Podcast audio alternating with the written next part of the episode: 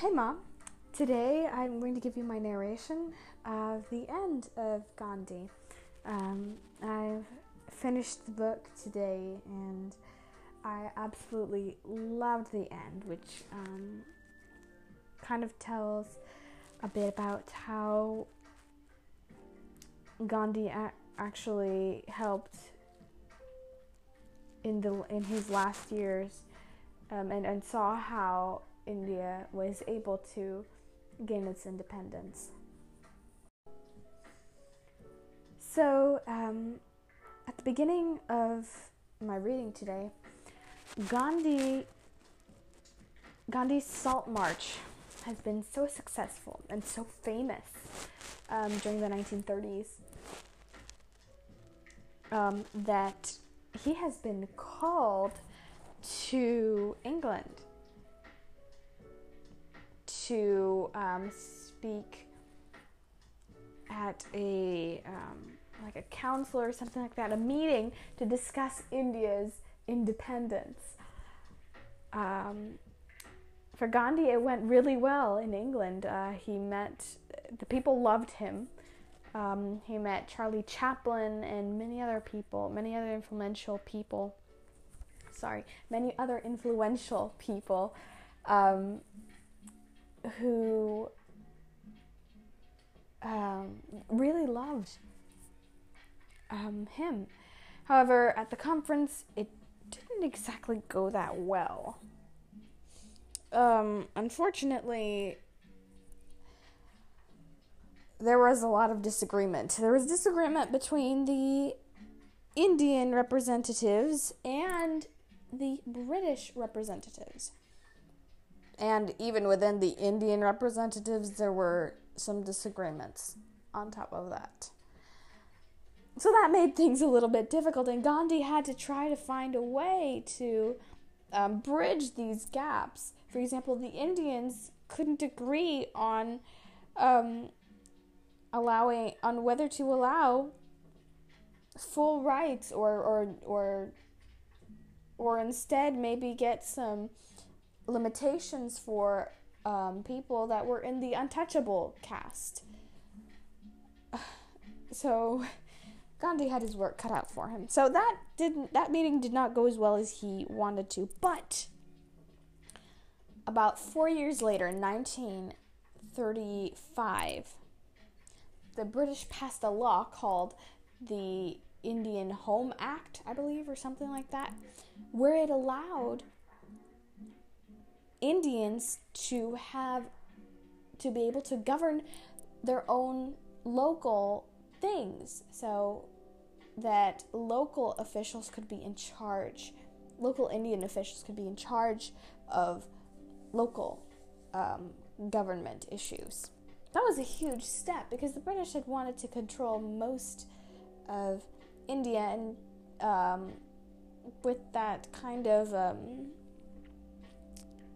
imperialist uh, idea and agenda. But now they were actually letting go. This was a huge step. But it was still a long ways from complete independence.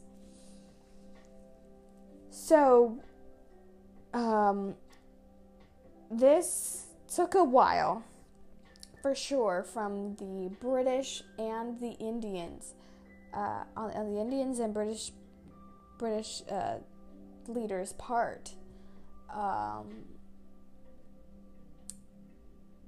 uh, especially since uh, in 1939, Britain got involved in the Second World War, and thus they said that it would probably be best to release India to ind- to allow India to become independent after they won. Um, and remember during this time you had Winston Churchill, who was the prime minister, who, um, although he was a very strong and very famous um, politician during that time, and really helped um, the bond between the United States and Britain, as well as um, just kept the country going when sometimes nobody felt like they could. He encouraged the Brits to keep going during the bombing raids and everything. But apparently, as a conservative, he um, also did not want to let go of Britain's imperialist uh, ideas. This was actually something that FDR and Winston Churchill did disagree on, but um, as Winston Churchill also noted, well, uh, I can see that there's a lot of segregation in the United States as well. So neither party was completely uh, free of charge. Now, after, um, actually during the Second World War, apparently uh, there was another strike that the Indians went on. I forgot exactly why. But the point is that there was some other right that they wanted to achieve, but they, and they had to go on strike. And eventually it all led to Gandhi. This resulted in Gandhi's being imprisoned another time. Um, however, this imprisonment was not too too bad. Um, he was allowed excellent food. He was he um was allowed to send letters, many letters, and have many visitors, but he refused those things. And um, however, it was it was a difficult time for him because while he was in prison, uh, his secretary, um, a very intelligent man who was not only his secretary, but also his uh, bounce board, in the sense that he would often Gandhi would often talk with his secretary and bounce ideas back. Um, his secretary just after he was imprisoned a few days i believe after he was imprisoned he died suddenly. So that was a huge loss to gandhi. And then um, his wife kasturbai was um, arrested because she said that they would not cancel one of their meetings on nonviolence simply because Gandhi was arrested, that she would speak um, in his place. And she refused to give up give that up. So they arrested her as well.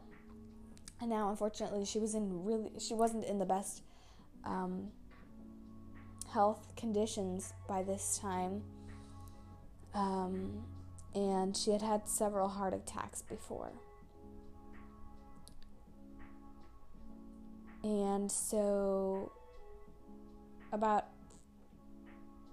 a year or two later, after Gandhi and Kasturbai were imprisoned, um, Kasturbai died um, in Gandhi's arms. So it was definitely tough for Gandhi to keep on going, especially when he was imprisoned and, and he his health began to deteriorate what after Kasturbai's death.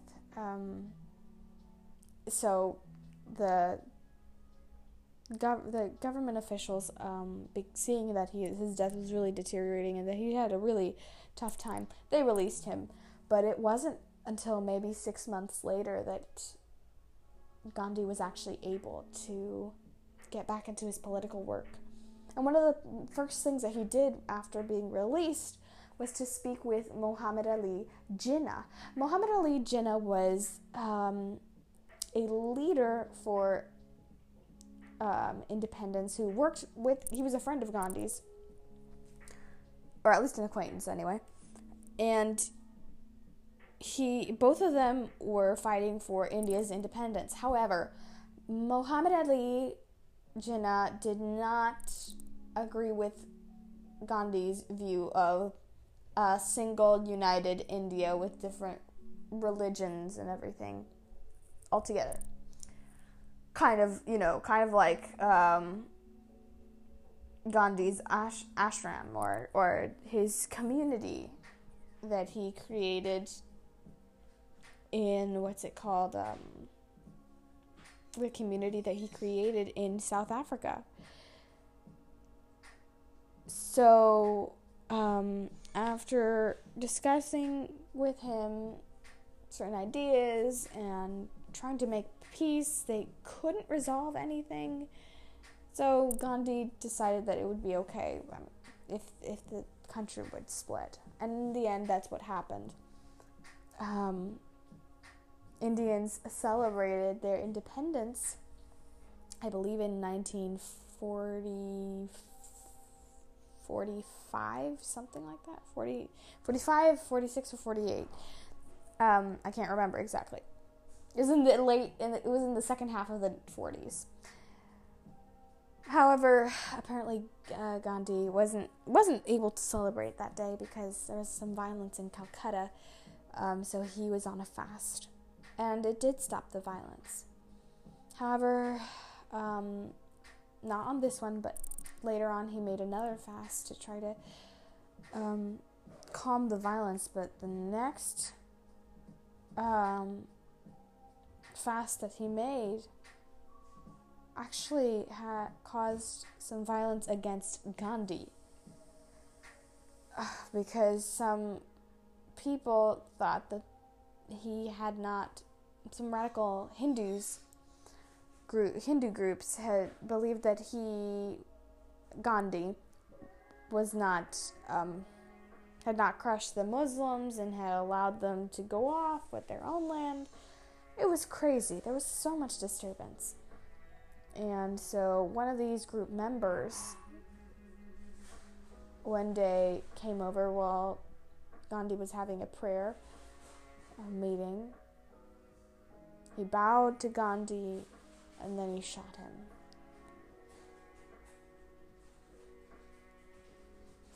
When Gandhi realized he was dying, he cried out, Hey Rama, which means, um, O Rama, which is a Hindu god.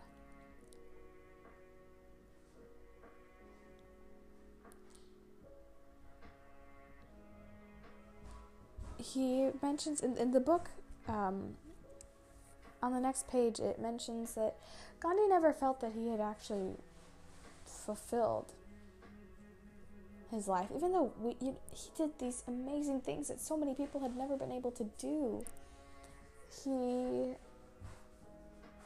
felt that he hadn't really done much because there was so much bloodshed, um, especially when India was still as as as a recently independent nation.